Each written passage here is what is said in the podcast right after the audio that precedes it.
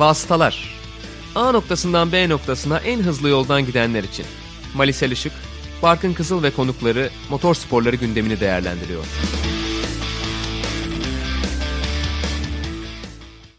Sokrates Podcast'te Vasıtaların 46. bölümüne hoş geldiniz. 3. sezon 3. bölümümüzde Formula 1'de Bahreyn Grand Prix'si ve MotoGP'de Katar Grand Prix'sinin ardından sizlerle birlikte olacağız bu bölümde. Ben Barkın Kızıl, Mali Selişik'le beraber her zaman olduğu gibi mikrofonumuzun başındayız. Hoş geldin Mali. Hoş bulduk. Şimdi tabii ki bir gelenek olarak Formula 1 ağırlıklı bir bölümümüz olacak. Onu herhalde belirtmeye gerek bile yok ama önümüzdeki hafta için bir küçük tüyo verebiliriz. Önümüzdeki hafta bol bol MotoGP konuşacağız. Çok özel bir konuğumuz olacak. Sevgili MotoGP'nin sesi bizlerle birlikte olacak. Onun da şöyle bir bilgisini geçmiş olalım en azından bölümün başında ve Formula İsim 1'de başlayalım. bence MotoGP'nin sesi demişken sevgili İzgecan Günal diyelim. Yani artık ya MotoGP'nin MotoGP'nin sesi sesi deyince, deyince anlaşılıyor. Olsun yine de biz tam adını söyleyelim. Peki söylemiş olalım. Ben herkesi zaten anladığını düşünerek hani öyle bir küçük şakalı tanıtım yapmak istedim ama evet tabii ki de İzgecan bizlerle birlikte olacak. Formula 1 ile başlıyorum. Tabii aslında Bahreyn'de 3 günlük test dönemi de burada geçtiği için bir süredir araçları burada turlarken görmeye alışkınız. Ve hep şunu söylüyorduk sıralamalar başlayana kadar ya da en azından Q3'e kadar kimin gerçekten hızlı olduğunu, kimin hızını sakladığını, kimin işte gösterdiğinden belki daha zayıf olduğunu bilemeyeceğiz diyorduk ki yarış temposu içinde yarış başlayana kadar benzeri bir durum geçerli. Ve nihayet o sıralamaya ve sonrasında da yarışa kavuştuk. 15 hafta bekledikten sonra ilk yarışımız başladı. Şöyle bir antrenman ve sıralamalarla başlamak gerekirse Max Verstappen'in şovu vardı diyebiliriz herhalde Mali. Max Verstappen'in şovu vardı. Dedik. Yani Max Verstappen şöyle ikinci sıralama seansı dışında bütün seanslarda lider durumdaydı. Zaten pole pozisyonunu da neredeyse yarım saniye farkla elde etti. Sadece ikinci sıralama seansında Ferrari'ler yumuşak lastik tercihiyle beraber ilk iki sırayı paylaştılar ki o da çok ilginç. Yine binde bir saniyelik bir fark vardı Sainz ve Leclerc arasında. Bence sıralamaların enteresan anlarından bir tanesiydi. Ferrari taraftarlarının görmeyi özlediği tablolardan bir tanesini geçici de olsa görmüş olduk. Ve sıralamaya damga vuran bir başka olayda Sebastian Vettel'in çok temiz bir sayfa açmak istediği, yeni bir sayfa açmak istediği Aston Martin takımıyla beraber ilk sıralamada elinin boş dönmesi oldu herhalde. Yani evet ama %100 Sebastian Vettel'in suçu değildi. O biraz yarışta Sebastian Vettel'in sıkıntılarını gördük aslında. Tamamen Nikita Mazepin'in halt yemesiydi. Yani bunu şöyle söylemek lazım. Önünde spin attığı için değil tabii ki ama normalde son virajda e, sıralama turlarında önündeki pilotu geçmezsin. Çünkü belli ki o da önünü açmaya çalışıyordur. Dolayısıyla temiz bir tur atmaya çalışıyordur. O sıraya biraz saygı duyulur. Biraz şey gibi aslında. Hani kasada beklerken başkasının önüne aradan girmek gibi hakikaten araya kaynak yapmak gibi. Çok bilinen ve genellikle de tersi uygulanmayan ya da dikkatsizlik yapmamaya çok dikkat edilen bir kuraldır. Daha doğrusu çiğnememeye dikkat edilen yazılı olmayan kurallardan bir tanesidir. Mazepin herkesi geçti. Gitti ondan sonra ilk virajda spin attı. Bir de turların içine etti insanların. Yani hakikaten hem insanlar dalga geçsin diye hem de insanlar irite olsun diye sadece izleyenler değil pist üstündekiler de irite olsun diye çok özel bir çaba gösteriyor. E, o çabayı takdir etmek gerekiyor. Fettel de şanssızlardan bir tanesiydi. Ama bir taraftan hem o spinle birlikte turunu geliştiremedi zaten ama yeterince yavaşlamadığı için bir de ceza aldı. O yüzden de gridin en arkasından başladı zaten. 18. sıradaydı. Üstüne bir de 3 sıra grid cezası aldı. Açıkçası şanssızdı onun için. Ya yarışta pek çok hata yaptı zaten ama onu daha sonra konuşacağız. Yine pek temiz bir sayfa açabilmiş gibi görünmüyor. Ama en azından sıralama turları bağlamında baktığımızda pek suç onun değildi. Ki zaten ikinci seansta pek çok garip şey gördük. İstersen biraz onlara da şöyle bir bakalım. Evet yani ikinci seans zaten çok enteresandı. Yine Max Verstappen'in lider olmamasıyla biraz bahsetmiştik ama sadece o kadar değil. Çünkü orada dediğim gibi lastik seçimlerinin daha çok önemi vardı. Bir başka lastik seçiminin belirlediği noktada hem Sergio Perez'in hem de Yuki Tsunoda'nın aslında belki de istediklerini alamadan işte Q3'e kalamamaları oldu diyebiliriz. Çok güzel bir cümle kuramadığımı farkındayım ama istedikleri gibi bir sıralama geçirememiş oldular. hem Alfa Tauri hem Red Bull ikisi de aslında Q3'te rahat rahat barınabilecek, oralarda olabilecek hıza sahiplerdi. Bunu bize göstermişlerdi. Fakat hem yeni takımıyla Checo hem de yeni koltuğunda diyelim Formula 1'e yeni gelmiş olan çaylak isim Yuki Tsunoda böyle bir tarihsizlik yaşadılar. Belki gerçekten de yumuşak hamuru tercih etselerdi çok daha farklı bir noktada da olabilirlerdi ki Checo'nun aslında şanssızlığı sadece orada da kalmadı. Yine yarışa geçtiğimiz zaman bahsedeceğiz. Ve sıralamanın enteresan diyebileceğimiz, altını çizmemiz gereken noktalarından bir tanesi diyebileceğimiz olaylarından bir tanesi de George Russell'ın Williams'la beraber bir kez daha ilk 15 içine girip ikinci sıralama seansına kalabilmesiydi. Gerçekten o araçtan alabileceği her şeyi alıyor Russell. Ya o araçtan alınabileceğin üstüne bile çıkıyor neredeyse. Bence Mercedes'le geçirdiği o hafta sonunun, yarış hafta sonunun mutlaka etkisi vardır. Oradan pek çok şey taşıdık diyordu. Onun dışında yine Sergio Perez ve Yuki Tsunoda'dan bahsetmek gerekirse tabii hepinizin de bildiği üzere Q2'de en hızlı turunuzu attığınız lastikle yarışa başlıyorsunuz. Bu bir avantaj haline dönüşebiliyor eğer iyi lastiği seçerseniz. Ama orta hamurla yarışa başlıyor olmanın getirisi Q3'e kalamamanın götürüsünden çok daha azdı bence. O yüzden o riski almalarına ben biraz şaşırdım. Yani bunu ilk iki sıradaki takımlar biraz yapabiliyorlar tabii ki ki yani Ferrari bile bu riske girmeyi tercih etmedi mesela tam o noktada. Yani Ferrari'den çok daha rahat bir yerde diyemeyiz Alfa Tauri için. Evet belki Checo için, Sergio Perez için bunu yapabilirlerdi. Onu doğru şekilde değerlendiremediler belki. Hadi onu diyelim ki daha iyi düşünebilirlerdi ama en azından Yuki Tsunoda'yı bence yumuşak hamura geçirmeleri gerekiyordu. Çünkü yani zaten Q3'e kaldıktan sonra asıl amacın öyle olması lazım. Yani Q3'e kalabildikten sonra yarışla alakalı şeyler düşünülmesi lazım. Q3'e zaten kalırız diye düşünüp yarışı düşünebilecek pilotların ve takımların bence ilk 5 ilk 6 olduğunu düşünüyorum. O açıdan biraz kötüydü. E tabi zaten Sergio Perez için de şanssızlıktı. Yine o da istediği turu atamadı belki ve yine senin de söylediğin gibi ters hamur lastikte yakalandılar. Red Bull normalde bunları iyi yapan bir takım. Özellikle de geçtiğimiz yıl Silverstone'daki ikinci yarışı böyle kazanmışlardı aslında 70. yıl özel Grand Prix'sini sıralama turlarındaki o lastik performansı ile birlikte yarışın gidişatını da yarışın başından belki de cumartesi gününden değiştirerek kazanmışlardı. Burada biraz ters işledi. Yine de Sergio Perez yarışın geri kalan kısmı daha doğrusu yarışta ve tabii ki yarış içerisinde yaptıklarıyla birlikte e, o ikinci koltuğun yine tabii ki bir laneti olduğunu ama çok da kendisine işlemeyeceğini gösterdi. Ama onu birazdan konuşacağız şimdi çok önüne geçmeyeyim şeyin. Ya bir de Perez'in bir turu silindi ama o Q2'de miydi onu çok net hatırlayamıyorum. Yani eğer Q2'de silindiyse ondan sonra tekrar böyle bir risk almış olmaları belki biraz fazla olmuş olabilir. Dinleyicilerimiz de kusura bakmasın hatırlayamadım gerçekten. Sanki öyle bir şey hatırlıyorum ama. Bir de yani senin de dediğin gibi aslında yarışın stratejisi Q2 ile beraber çizilmeye başlanıyor.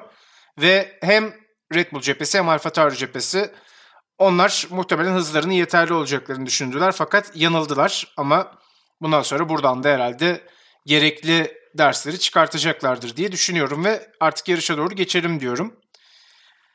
Tabi yarış başlamadan önce aslında olayları görmeye başladık. Çünkü formasyon turunda bir kez daha Sergio Perez şanssızlığın göbeğinde kendisini buldu ve araç bir anda stop etti. Sonrasında bir formasyon turu daha gerekti. Çeko da böylece pit yolundan başlamak zorunda kaldı. Sebastian Vettel'in arkasında en azından bir isim olmuş oldu diyebiliriz herhalde. Ya Sergio Perez şanslı bir taraftan çünkü aracı tekrar çalıştırabildiği için ikinci formasyon turuyla birlikte start da alabildi. Belki yarışı başlamadan da bitebilirdi. O zaman her şey çok daha kötü olurdu hem onun için hem Red Bull için. Ya bir de dört yarışa ihtiyacım var en az diyordu. Yani bu araçta yarış temposuyla atabileceği her turada gerçekten ihtiyacı var. Çok yüksek kalibrede bir isim olduğunu biliyoruz. Çok uzun süredir şampiyonluğa oynayacak bir takımda koltuk aradığını, bunu hak ettiğini düşündüğünü biliyoruz ki ben de öyle düşünüyorum. Onun için dediğin gibi gerçekten bence kritikti ki zaten yani yarışın sonunda 5. sırayı alarak aslında neler yapabileceğini gösterdi. Tabii şöyle de enteresan bir nokta var. Geçtiğimiz yıl Racing Point ile kazanırken Bahreyn'de yine geriye, en geriye düşmüştü. Bu defa yarış içi bir temasla beraber. Bu defa da en son sıradan başladı ama çok istediği gibi bir sonuç aldı bana sorarsan. Yani belki bundan daha iyisi Norris'i geçmek olabilirdi ama o da çok mümkün değildi açıkçası. Yani yapabileceğinin en iyisini yaptığını düşünüyorum ben.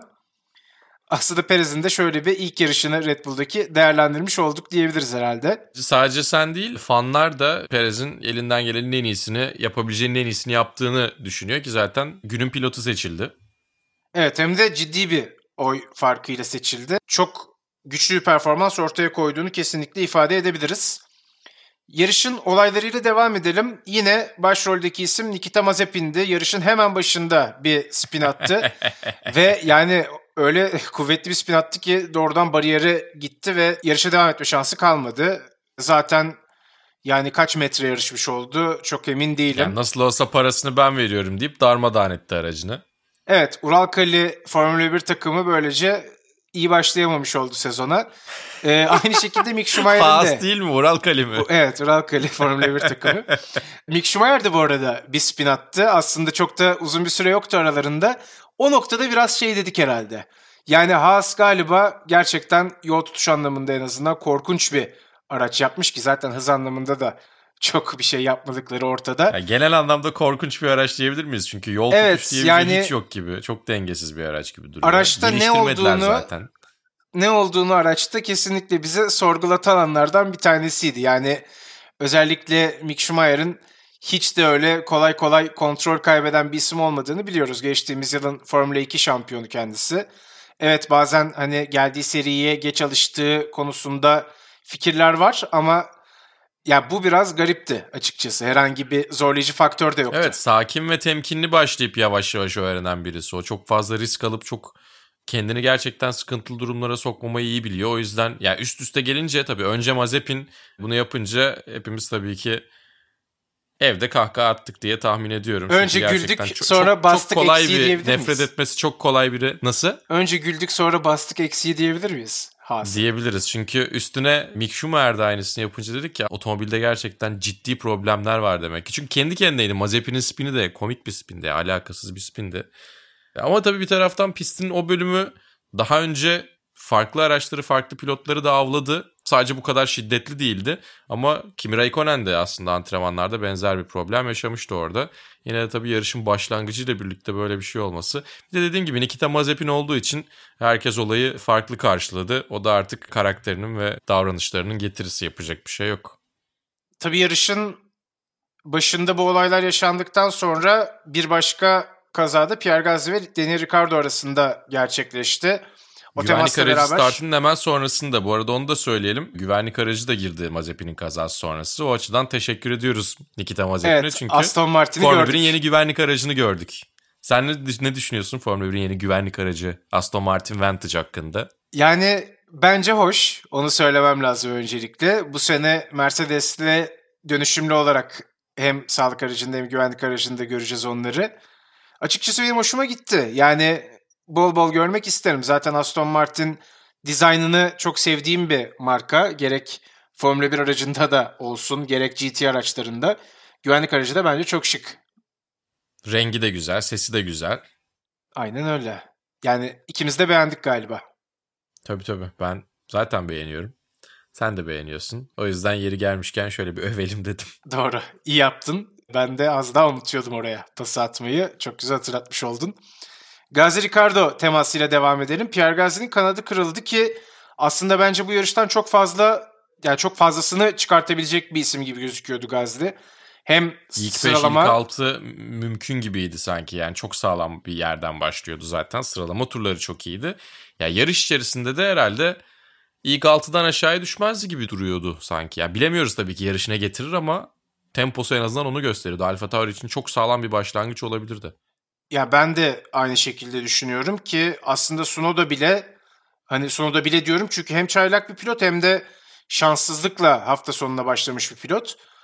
O bile puan çıkarttı buradan ve çok güzel yarıştı. Yani istersen onu da şimdi konuşalım. Alfa Tauri'yi şöyle bir geçmiş olalım. Biraz akışın dışına çıksak da bence birlikte konuşabiliriz bu ikiliyi. Yani benim yeni bir favori pilotum var bu gridde. Öyle söyleyebilirim. Favori pilotlarıma eklenen birisi var. Yuki Tsunoda Çoğumuzun var. Sevgili İnan Özdemir de bir tweet atmış Yuki Tsunoda ile ilgili. Herkesin sempatisini topladı ya bence. Çünkü tarzı ve tutkusu hakikaten izleyenlere geçiyor gibi duruyor.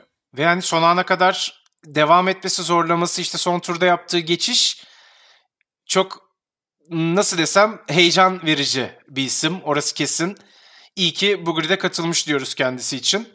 Ama Pierre Gasly bu pozitif düşünceleri çok fazla paylaşmadı muhtemelen bizimle en azından kendisi için. Çünkü yarışı sonunda onun darbeye bağlı hasardan dolayı yarışı tamamlayamadığını da görmüş olduk. Zaten direksiyonu ile ilgili bir ciddi problemi söz konusuydu. O şekilde yarışı götürmeye çalıştı fakat iyi bir sezon başlangıcı olmadı Fransız sürücü için. Yarışın önemli anlarından bir tanesi de Alonso Vettel Sainz kapışmasıydı herhalde. Evet çok tat aldık gerçekten. Orta sıralarda beklediğimiz tadı o üçlü mücadeleyle bulduk diyebiliriz herhalde. Ya özellikle tabii gözlerin Fernando Alonso'nun üzerinde olduğunu yatsıyamayız. Bunu söylemek lazım ki kendisi de zaten inanılmaz bir başlangıç yaptı. Bence yarışı Alpine otomobilinin ortaya koyabildiğinin çok daha üstünde götürüyordu arızayı yaşayana kadar. Sen ne düşünüyorsun? Kesinlikle. Yani Formula 1'e veda etmeden önceki Fernando Alonso'yu aynı şekilde gördük. İkili mücadelelerde, üçlü mücadelelerde, aslında pist üstü mücadelelerde diyelim. Tam olarak olması gereken boşluğu rakibine bırakıp sonuna kadar zorlayan ve araçtan maksimumun da maksimumunu çıkaran Fernando Alonso e, aynı şekilde tam gaz devam ediyor ki sezon öncesi yaşadığı bisiklet kazasıyla birlikte e, üst çenesinde iki tane titanyum plakanın da olduğunu söyleyelim hiç etkilemiş gibi görünmüyordu. Yani aracından çok daha dayanıklıydı Fernando Alonso ama yarışı tamamlayamadı. Ya öyle bir klası var ki gerçekten hani ne kadar uzun süre uzak kalırsa kalsın geri döndüğünde bıraktığı yerden devam ediyor. İnanılmaz. Ve bugünkü problemi çok sakin karşılaması da ayrıca benim dikkatimi çekti. Yani Formula 1'den evet, ayrıldığı şartlardaki Alonso'nun ruh halini düşündüğümüz zaman çok daha olgun karşıladı herhalde. E, Le Mans'la Dakar görmüş adama çok fazla şey yapmıyor açıkçası yani çok rahatsız etmiyor bu tarz şeyler. E, bir arka fren arızasıyla yarışa veda ettik araca geldi ki ondan önce de problemler yaşıyordu ufak tefek problemler en son e, ciddi bir problemle. Büyük ihtimalle zannediyorum kinetik enerji e, geri dönüşüm sistemi MGUK problemi olsa gerek. Çünkü önce başka problemlerden bahsetti. En son e, arka frenlere sirayet ettiğini gördük. Herhalde öyledir diye tahmin ediyorum. E bu Alpin için iyi değil tabii dayanıklık problemlerinin ilk yarıştan başlıyor olması. Onlar biraz daha kapalı kutu gibilerdi. Ama e, o kutu açılınca da neredeyse boş çıktı. Tabii o konuda Q1'de veda etti. Yani Alpin için çok kötü bir hafta sonu oldu diyebiliriz. Esteban Ocon demişken burada Sebastian Vettel'le yaşadıkları temas hemen akıllara geliyordur. Oraya bağlayalım. Kaza diyelim ona ya bence. Temas çok hafif kalır. Bayağı vurdu çünkü arkadan Vettel. Yani Fethel'in %100 suçlu olduğunu düşünüyoruz herhalde. Ne diyorsun? Öyle, öyle. Ya şöyle Sebastian Vettel takım tersizinden son anda neden Ocon yön değiştirdi? Tam da ben o arada lastikleri bloke ettim dedi de ya bu cümle içerisinde neden blokaj yaşadığını sorgulaması gerekiyordu. Tabii ki yarışın heyecanıyla birlikte söylemiş olabilir. Takım tersizindeki açıklamalar üzerinden de çok eleştirmek doğru değil aslında. E ama ben Sebastian Vettel'in daha farklı bir yaklaşımla, daha rahat bir kafayla yarışabileceğini düşünüyordum. Şimdi kendisini kanıtlama baskısı üstünden kalkmış gibi görünmedi bu yarışta. Ve açıkçası hatalar yaptığında gördük. Burada da bence hatalıydı çünkü yani o geçiş artık tamamlandıktan sonra yarış çizgisine geri dönmesi Sebastian Vettel'i o hataya zorlamamalı aslında. Yani o kazayı başlatan o konunun o hareketi değil. O yüzden ben birazcık üzüldüm Sebastian Vettel'in hem böyle bir kazaya karışmış olmasına e, hem de açıkçası suçu kendinde bulmaya hiç çalışmamış olmasına. Ama dediğim gibi yarış sırasında söylenen bir şey olduğu için çok da üzerinde durmamak lazım. Ya yarış sırasında söylemediği bir şey vardı. En az 100 turum eksik demişti antrenmanların evet. ardından. Daha doğrusu testlerin ardından. Tabii o noktada belki dediğin gibi baskı üstüne yığılı kalmış olabilir. Yani Sebastian Vettel ile ilgili bizim de kendi aramızda konuştuğumuz iyi başlamasının önemli olacağı yönündeydi. Ama testlerden bu yana kendisi için iyi giden hiçbir şey olmadı. Herhalde bunun da etkisi olsa gerek psikolojisi üzerinde olumsuz bir şekilde. Evet yani sezonun gidişatı birazcık oturduktan sonra tam olarak artık alıştıktan sonra her şey etrafındaki her şey değişti çünkü bütün işleyiş değişti, araç değişti, e, her şey değişti. Direksiyonunu yeni yeni konfigüre etmeye başlıyor ki pilotlar zaten takım içerisinde de birbirlerinden çok daha farklı düğme konfigürasyonlarına, dizilimlerine sahipler. Onları oturttuktan ve tam anlamıyla rahat hissettikten sonra şey gibi aslında yani gerçekten yeni ayakkabı gibi birazcık yürüyüp açılması lazım onun. Öyle olduktan sonra Fettel'i tam değerlendirmek gerekiyor belki. E, çünkü hemen adaptif özelliklerini gösteren bir pilot olmadığını biliyoruz. Fernando Alonso biraz daha mesela o konuda hep direkt olarak gösterdiğimiz örneklerden biri ya hangi araca koyarsanız koyun hemen alışıyor ve e, o aracın maksimumuna çıkıyor. Fettel'in biraz daha farklı tarzdaki araçlara ya da değişimler yaşadığında alışmasının biraz sürdüğünü biliyoruz. O yüzden ona biraz süre de vermek lazım tabii. Ama ne olursa olsun yine de o kadar tecrübeli bir pilota çok yakışmayan bir temastı Fettel'le Ocon arasındaki temas ya da kaza.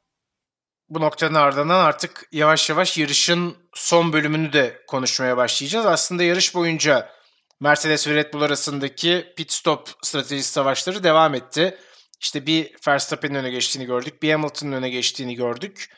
Fakat günün sonunda sanki Red Bull kazanacak gibi gözüktü. Daha doğrusu bu stratejiden istediğini alan taraf gibi gözüktü. Çünkü yapılan hesaplamalara göre de Verstappen Hamilton'ı rahat bir şekilde yakalayacaktı ve muhtemelen de önünde 5-6 tur varken geçecekti. En azından kağıt üzerinde bu şekilde bir hesaplama söz konusuydu. Fakat öyle olmadı. Yarışın sonunda Hamilton'ı geçemediğini gördük. Ve o noktada iki çok kritik an vardı.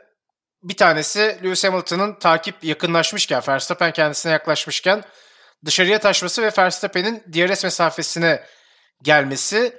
Ama daha da önemlisi bu yarışta çok tartışılan, istersen onu da konuşalım hatta. Dördüncü virajda Hamilton dışarıdan geçmesi fakat bunun sonucunda da sırayı geri vermek zorunda kalması. Yani çok güzel özetledin aslında. Pit stop savaşlarına şöyle bir baktığımızda burada Sergio Perez'in gerilerde kalmasının dezavantajını yine çok gördü. Pist üstü pozisyonu kaybettiler. 2'ye Ama... kaldılar yine. Aynen öyle yine 2'ye 1 kaldılar ki aslında Bottas'ın yavaş pit stopuyla birlikte o 2'ye 1'i de birazcık Mercedes o avantajı kaybetti ama çok önemli değil. E, onun dışında pist üstü pozisyon Mercedes avantajındaydı ama yarışın sonuna doğru çok daha taze 10-11 tur daha taze lastiklerle birlikte e, Max Verstappen geliyordu. O lastikleri de çok iyi kullandı açıkçası son turlara kadar. Ama şöyle bir problem de var. Ne kadar iyi lastiklerle geliyorsanız gelin Önümüzdeki yıl kural değişikliklerinin sebeplerinden bir tanesi o. Öndeki aracı takip etmek çok zor ve işi hızlı bir şekilde bitiremezseniz sizin lastikleriniz de aynı derecede ısınıyor. Öndeki hava kirli hava, sıcak hava olduğu için ve o şansınızı kaybediyorsunuz. DRS olsa dahi, DRS avantajıyla dahi o şansınızı kaybediyorsunuz. Bir de Max Verstappen şunu söylemiş. Yani hangi virajlarda yakın kalmam gerekiyorsa o virajlarda aracın dengesini bozacak kadar rüzgar da vardı diyor. Hem de çapraz esen bir rüzgar vardı diyor. Bunların hepsi tabii ki etken. Onun dışında senin de söylediğin gibi 10. virajda çıkışında daha doğrusu Lewis Hamilton'ın biraz dışarıya taşıp vakit kaybetmesi, bir hata yapması ki blokajdan kaçmak için dışarıya doğru çıktı aslında. Ve bir sonraki turda da artık Max Verstappen'in atak yapmaya hazırlanması. Yine çok sabırlıydı bence. İlk virajda zorlamadı. Çünkü dördüncü viraja gelmeden önce 3 ile 4 arasında bir DRS bölgesi daha olduğunu biliyordu. Orada Giovinazzi'ye tur bindiriyorlardı. Bence Lewis Hamilton aracını harika konumlandırdı. İç çizgiyi Giovinazzi ile kapattı. Dışarıyı bıraktı Max Verstappen'e. Ama dışarıyı bırakınca Max Verstappen e, 4 tekerleği de pistin dışındayken o geçişi tamamlamış oldu. E, burada aslında çoğumuz anlamadık açıkçası. Max Verstappen çünkü geçti, liderliğe yükseldi. Sonra 10. virajda uzaktan da çekiyordu. Bayağı tele bir kamerayla, tele lensli bir kamerayla uzaktan çekiyordu. Orada DRS avantajıyla birlikte biraz da Verstappen momentum kaybetmiş gibi görünüyordu. Hamilton geri atak yaparak geçti zannettik ama aslında çok hızlı bir şekilde yarış yönetimi dışarıdan geçtiği için Max Verstappen'e ve Red Bull'a e, yerini geri vermesi gerektiğini söylemiş ki yani gerçekten 15-20 saniye içerisindeki bir olaydan bahsediyoruz. Çok hızlı gelmiş. Herhalde yarışın sonucunu çok muallakta bırakmasın ve direkt olarak yarışın sonucuna etki ediyor diye bu kadar hızlı davranmışlar. Bu güzel bir şey ama şimdiye kadar hiç bu kadar hızlı davrandıklarını da görmemiştik. E, açıkçası sezonun geri kalanında da ben aynı istikrarı beklerim. Öbür türlü de ben art niyet aramam ama arayan insanlara da niye öyle yapıyorsun diyemem. Şöyle de bir durum vardı tabii yarış içerisinde ve hafta sonu boyunca dördüncü virajdaki pist limitleri bir türlü belirlenemedi. Yani antrenman turlarında kimsenin umurunda değildi. Biraz Amerikan stili yaptılar. Toza toprağa çıkmadığınız sürece, çakıl havuzuna çıkmadığınız sürece istediğiniz yerden gidebilirsiniz dediler. Cumartesi antrenmanları geldiğinde bir anda dediler ki oraya çıktığınız zaman yani dört tekerleğiniz asfalttan ayrıldığı andan itibaren o turu iptal ederiz sıralama turunda kalkışmayın dediler ki zaten pek çok tur zamanında sildiler öyle.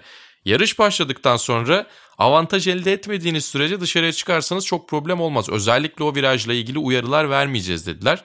Ama avantaj elde etmek ve orayı zorlamak arasında çok ince bir çizgi var ve yarış içerisinde şöyle bir şey ortaya çıktı. Ya herkes dördüncü virajda dışarıya doğru taşıyor. O yüzden biz de uyarı gelene kadar yapabiliriz dediler Max Verstappen'e. Ve bu telsiz mesajından dolayı galiba yarış yönetimi birazcık uyandı. Ve özellikle tabii geçiş yapılıyor olmasıyla birlikte. Yani ikili mücadele dışında oradan geçenlere, asfalttan ayrılanlara çok fazla yaptırım uygulanmadı ya da ona dikkat etmediler ama liderlik mücadelesinde geçiş orada yapılınca bir taraftan yarışın gidişatına net bir şekilde etki ettiği için hemen bu kararı verdiler. Ama burada şunu da sormak lazım. Yarış içerisinde oraya dördüncü virajın dışına doğru taşılarak atılan her turda yarış sonucunu etkilemiyor mu? Bence etkiliyor. Çünkü azar Ben azar o farkı yaratıyorsun. Şöyle bir araya girmek istiyorum bu noktada.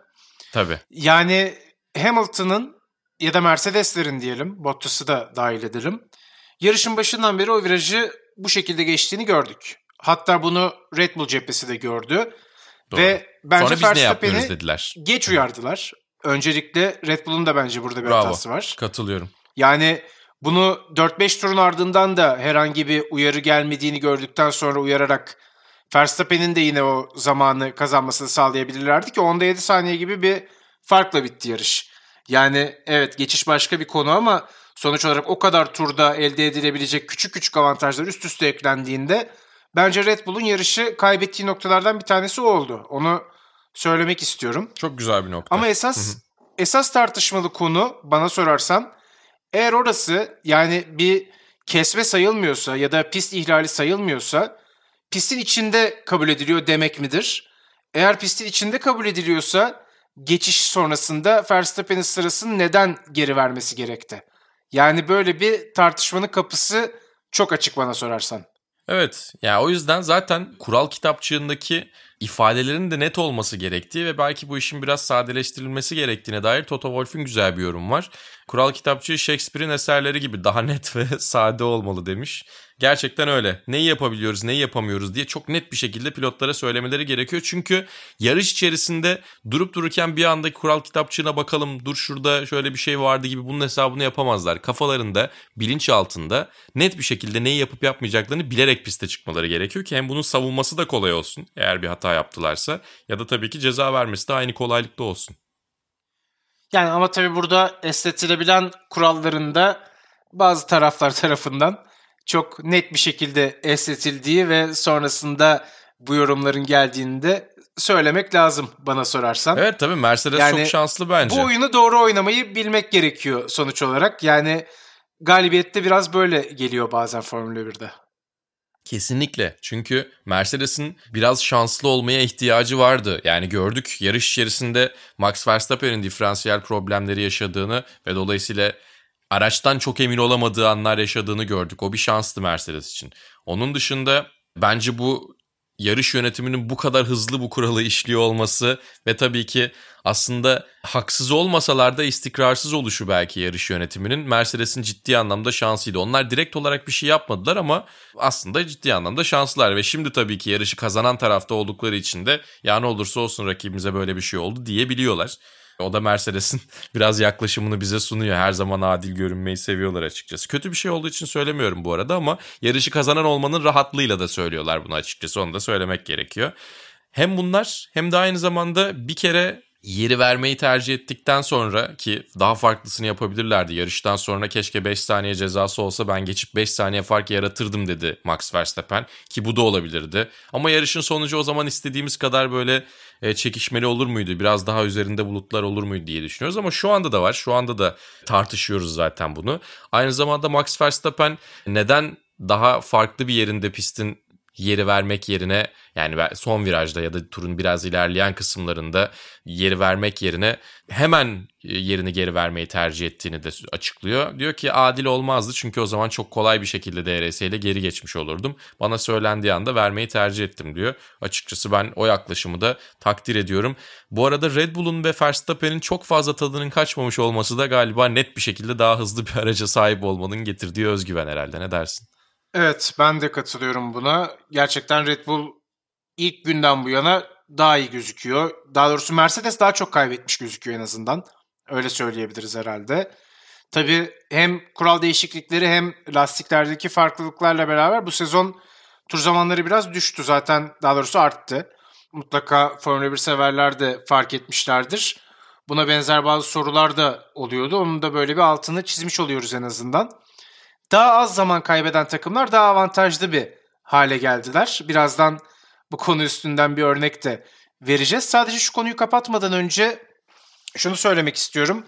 Christian Horner, Red Bull'un patronu, cezayı yani çekmek yerine bu şekilde sırayı vermenin daha doğru olduğunu ifade etmiş ve son karar ne olursa olsun onun. Yani evet Verstappen uyguluyor ve o da bir noktada en fikir olmuş yarışın içinde dediğin gibi. Ama Red Bull'da zaten çok hani ağır başlı bir şekilde bunu kabul etmiş ama senin dediğin sebeptendir ya da başka bir sebeptendir onu bilemiyoruz. Bence burada olgun bir hareket sergilediklerini söyleyebiliriz. Fakat çok olgun olmayan kısmı bu durumun az önce de sen Max Verstappen işte sabırlı davrandı dedin. Bence en sabırlı olması gereken yere kadar çok sabırlıydı. Ama yarışı kazanabileceği noktada biraz sabırsızdı. Yani orada geçmesi gerekmiyordu. Doğru. Yani dördüncü virajda da yakın kalıp önünde pek çok fırsat vardı. Yani lastikler bir taraftan bitiyor. Onu da anlayabiliyorum. Arkasında kaldığı her virajda lastik performansından biraz daha yiyor. Ama biraz sabretse 9'da 10. viraj mı 10 ve 11 mi orayı hep karıştırıyorum açıkçası ama sen zaten nere, nereden bahsettiğimi biliyorsun. E, o DRS noktasında bence geçişi yapabilirdi diye düşünüyorum Verstappen. Çünkü çok hızlı geliyordu. Evet o konuda birazcık sabırsız davrandı. Ama bir taraftan dışarıdan görüldüğü kadar da rahat olmadığına eminim. Çünkü dediğim evet, gibi kesinlikle. Hamilton'ın arkasında kaldığı her viraj lastik performansından götürüyordu. Ya, tabii Hamilton'ki de aslında daha doğrusu Hamilton lastikleri daha eskiydi. O da yine performans kaybı yaşıyordu. Bence kesinlikle yani DRS bekleyip o şekilde bir hamle yapması lazımdı ama Max Verstappen de çok öyle yarışan bir pilot değil. Daha içgüdüsel ve agresif yarışmayı seven bir isim. Onu o yani yapan şöyle, özelliklerinden bir tanesi bu aslında. avantajını kullandı. İlk viraja gelirken ki DRS'yi kullandı. Onun hızıyla birlikte dördüncü virajın atağını hazırladı. Ama dördüncü virajda da yani dışarıdan geldiğinde çok emin ol yani yüzde yüz değildi. O yüzden yüzde yüz olmadığını görüp yine yakın kalıp deneyebilirdi. Ama yine söyledim yakın kalmam gereken bütün virajlarda açılı bir şekilde rüzgar vardı diyor ve o da etkiliyordu diyor. Yani tam olarak ne olduğunu bilemiyoruz. O yüzden pilotaj anlamında da çok fazla bir şey diyemiyorum. Ama dışarıdan görünen evet dediğin gibi birkaç fırsatı daha olacaktı gibi sanki. Çok erken pimi çekmeye çalıştı. Ya bir de aslında ne olursa olsun anlık bir karardan uzun uzun bahsediyoruz. Yani doğru, bunu da tabii doğru. göz önünde bulundurmak lazım diyelim. Bu konuyu geçelim. Ferrari ile devam edelim. Şöyle bir küçük Ferrari değerlendirmesi de yapalım tabii ki. Az önce bahsettiğim hız kaybını az yaşama meselesinin en öne çıkan takımı. Yani bunun geçen sene çok hızlı olmamayla da bilgisi olabilir. Ama bu sene de gerçekten iyi iş çıkarttıklarını görüyoruz. Yani evet, en azından yüksek değildi değil mi? evet, biraz öyle bir durum da vardı ama en azından orta sıranın lideri olabilmek için işte McLaren'la yarışabileceğini ya da diğer rakiplerle işte AlphaTauri ile yarışabileceklerini ortaya koydular. Yani gerçekten Mercedes ve Red Bull farklı bir sınıftalar. Bu yarışta da onu görmüş olduk ama orta sıra içi Ferrari en azından tekrar iddialı bir hale geldi ve önümüzdeki yılki kural değişikliklerinden önce bence en azından olması gereken minimum noktaya kendilerini getirmiş gibi gözüküyorlar. Evet bu yıl çok fazla sıkıntı çekecek gibi görünmüyorlar. Tabii ki Bahreyn farklı olabilir. Sezon ilerledikçe göreceğiz ne olacağını ama senin de söylediğin gibi geri kalanların en iyisi olup podyumları zorlayıp öndekiler problem yaşadığında ya da geçtiğimiz yılki gibi kaotik yarışlar olursa galibiyeti de kovalamaya çalışacaklar. Böyle bir ihtimalin oluşu bile Ferrari taraftarlarını ve tabii ki takımı umutlandırıyordur. Biraz Lando Norris'ten bahsedelim istersen. O da neredeyse podyum görüyordu. Dördüncü sırada yarışı tamamladı. Yani evet podyum yakın bir ihtimal değildi ama öndeki bir ismin problem yaşaması onu yine podyuma taşıyabilirdi. Geçtiğimiz sezonda çok iyi başladı Norris. Bu sezonda yine gayet iyi bir başlangıç yaptı ve McLaren'ın da çok güçlü olduğunu gösterdi bana sorarsan. Evet yani Daniel Ricciardo karşısında çok daha zorlanmasını bekliyor herkes. Tabii ki yine sezonun geri kalanında bunu yaşayabilir ama e, Lando Norris de gerçekten sezon öncesi tam anlamıyla odaklandı. Ne Twitch'e baktı ne başka bir yerlere baktı ki bu bence önemli çünkü karşısındaki sınavın ne kadar zorlu olacağını biliyordu. E, o yüzden beni çok heyecanlandırıyor açıkçası. Fantazi takımımda da var. Eğer girmediyseniz hala Vasıtalar Fantazi Ligi'ne de girebilirsiniz. Yine Sokrates Podcast hesabında ligin kodu paylaşılmıştı. Ben o yüzden kendisine güveniyordum. Dördüncü sırada çok çok sağlam bir sonuç bence. Sezona nefis bir şekilde başlamış oldu. Umuyorum geri kalanını da güzel bir şekilde getirir. Çünkü tabii McLaren'ın galibiyete göz kırpabilecek, orta sırayla öndekiler arasını e, o köprüyü kurabilecek bir takım olduğunu düşünüyorduk. Bazı yarışlarda da bunu yapabilirler belki. Öyle olursa da keyif katarlar. Çünkü kaybedecek daha az şeyler olacaktır diye düşünüyorum. Öndeki takımlara kıyasla en azından. O yüzden Daniel Ricciardo da Lando Norris'te keyif verebilirler. McLaren'ın bu performansı beni çok sevindirdi. Benim de fantezi takımın yıldız ismi. Kendisi turbo sürücümdü. Biraz böyle fanteziden de bahsedelim ki dinleyicilerimiz gelsin. Tabii tabii. Bir takımımın da ismini taşıyor diyebilirim. Bu ismi görmek isteyen merak edenler varsa lige gelerek kontrol edebilirler. Burada ifşa etmiyorum. Peki Alfa Romeo'lardan biraz bahsedelim istersen. Yine geçtiğimiz yıla oranla ileri giden takımlardan bir tanesi gibi gözüktüler. Neredeyse de puan alıyorlardı. 11 ve 12. basamaklarda kaldılar. Bu hafta sonunun bence güçlü takımlarından bir tanesiydi. En azından kendi hedefleri doğrultusunda. Onlar artık orta sıranın sonuna yerleştiler diyebiliriz. Artık arkadaki takımlar içerisinde saymıyoruz onları. Haas'la Williams'a benim yarışım burada biter dediler. Ön tarafın yarışına e, katıldılar. Bu da sevindirici. Orta sıra ne kadar kalabalık olursa e, o kadar güzel mücadeleler olur. Sezon içerisinde eğer güzel gelişim yakalarlarsa da e, Alpine'i ve Aston Martin'i belki zorlayabilirler. Aston Martin demişken son bir cümlede onlarla ilgili kuralım. Birkaç cümle kuralım ya da. Lance Stroll tabii 10. sırayı aldı bu yarışta ve yeni takımı aslında ilk yarışında puan getirmiş oldu. Bu bence olumlu. Ama geçtiğimiz yılki Racing Point'i düşünürsek orada da biraz geriye gidiş var gibi gözüktü. Bence Alpine kadar kötü gözükmüyorlar ama yani beklediğimizin altında gözüküyorlar. Bilmiyorum sen ne dersin? Evet. Yani şu da çok ilginç değil mi bu arada? Ee, sezon öncesi tanıtımlarda en güzel görüntüleri veren takımlar pist üstünde pek güzel görüntüler vermediler. Hem Maalesef. Alpine hem Aston Martin. Gerçekten öyle oldu. Bakalım tabii daha neler olacak. Yani dediğin gibi Bahreyn'de aslında kendine has şartlar da var. Ve burada çok uzun vakit geçirmiş olmanın belki avantajlarını kullanan taraflar da olabilir. Böyle durumları göz ardı etmemek lazım. Heyecanla bir sonraki yarışı bekliyor olacağız diyerek Formula 1'e noktayı koyuyorum ekleyeceğim bir şey yoksa. Yok geçelim MotoGP'ye. Bugün şanlı bir gün diyebiliriz. Biz yarış gününde kaydımızı alıyoruz. Hem Formula 1 hem MotoGP bugün başladı. Ve MotoGP'de de yine oldukça keyifli bir yarış vardı. Şöyle bir yarışın özetini yapmak gerekirse günün sonunda Vinales kazandı evet. Ama Ducati'ler özellikle yarışın başında çok güçlü gözüktüler. Yarışın sonunda da yarışa damga vuracak noktayı yine belirleyen taraf oldular diyebiliriz herhalde aldıkları çifte podyumla beraber ki bir anda geldi. Evet yani lastikleri kontrol edemediler. Yine aslında Katar'ın Losail'in kendine az şartları demek lazım ki çok farklı değildi. Yani Formula 1'de de MotoGP'de de e, benzer şartları hem testlerde hem yarışta gördük. Sezon öncesi testlerinde. O yüzden oranın şartları ciddi anlamda rüzgar iki tarafta da vardı. Yani benzer coğrafyanın etkileri aslına bakarsan aynı gün içerisinde. Yamaha'lar ve Suzuki'ler yarış ortasından sonra çok güzel yükseldiler.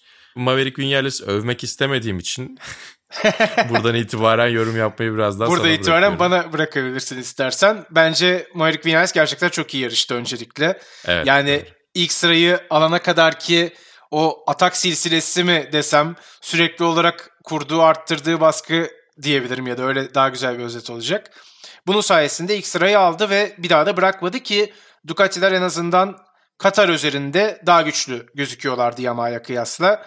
Ve böyle bir ortamda, böyle bir yarışta Vinales galibiyetle sezonu açmış oldu. Tabi hala Mark Marquez yok. Dolayısıyla burada belki alınacak puanlar aslında sezonun devamı için bölüm sonu canavarı gelmeden önce ne kadar puan alırsanız o kadar sizi en azından şampiyonluk için mücadele etmeye yaklaştırıyor olabilir. En azından formda dönecek bir Mark Marquez görürse diye düşünüyorum. Evet yani herkes tabii doğru söylüyorsun. Şimdiden maksimum puanı almaya çalışıyor. E, biraz da son virajdan bahsedelim istersen. Joan Mir'in dramatik e, evet. son viraj ve son düzlük performansı. Yani çok az dışarıya açılmış bu arada son virajda. Evet bir hata A- var. Ama yani hata olmasına rağmen bence düzlük hızı belirleyici oldu. Doğru. Ducati'ler çok fena geliyorlardı çünkü zaten yarış boyunca çok fena geliyorlardı. Ve yani tamam düzlük hızı normalde düzlüğe başladıktan sonra ilk viraja kadar olan kısımda bir avantaj sağlamak normaldir. Ama yani start finish çizgisine kadar o avantajı sağlayıp geçebilmeleri Ducati'leri çok acayip bir noktaya getiriyor. E haftaya da buradayız tabii. O yüzden Ducati'ler herhalde memnundur diye düşünüyorum galibiyeti vermiş olmalarına rağmen. Evet haftaya Ducati'lerden de, Yamaha'lardan da, Suzuki'lerden de ya da kalan herkesten de daha sık bahsedeceğiz vasıtalarda. Bölümün başında da ifade ettiğimiz gibi MotoGP severler özellikle kaçırmasın ama kimsenin kaçırmamasını da öneriyoruz. Keyifli bir sohbetimiz olacaktır. Ee, bizim yarışçılarımızdan bazı haberlerimiz var tabii ki. Onlarla noktalayacağız her zaman olduğu gibi. Sevgili Deniz Öncü maalesef Moto3'te ilk turda yerde kaldı ve yarışı 20. sırada bitirebildi. Çok iyi bir sezon başlangıcı olmadı. Onunla ilgili söylemek istediğim bir şeyler var mı? Yani takımın performansı var gibi görünüyor. Takım arkadaşı da galibiyet mücadelesi içerisindeyken son bölümde düştü. O yüzden yani sonuca bakmadan eğer takım hızlıysa Deniz de ritmini bulabilirse iyi işler olabilir ama e, bence de kötü bir sezon başlangıcı oldu.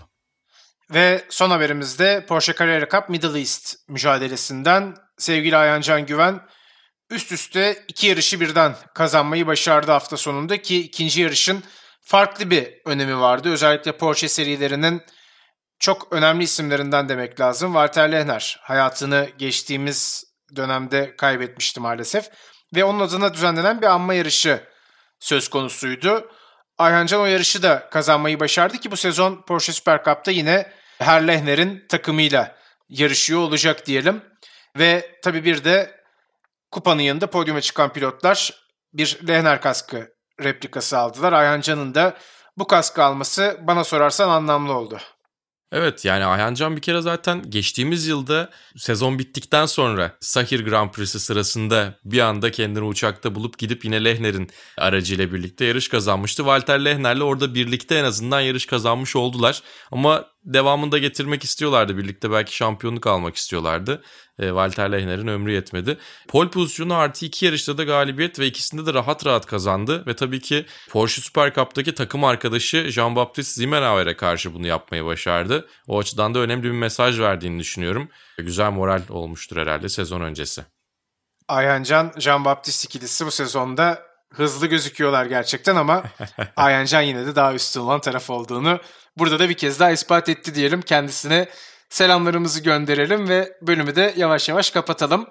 Vasıtadan 3. sezon 3. bölümünde ben Barkın Kızıl, Mali Selişik'le beraber sizlerle birlikteydik. Önümüzdeki hafta İzgecan Günal'la bol bol MotoGP konuşacağız. Yine Sokrates Podcast'te olacağız. Bizleri dinlemeyi unutmayın diyelim. Hoşçakalın. Hoşçakalın.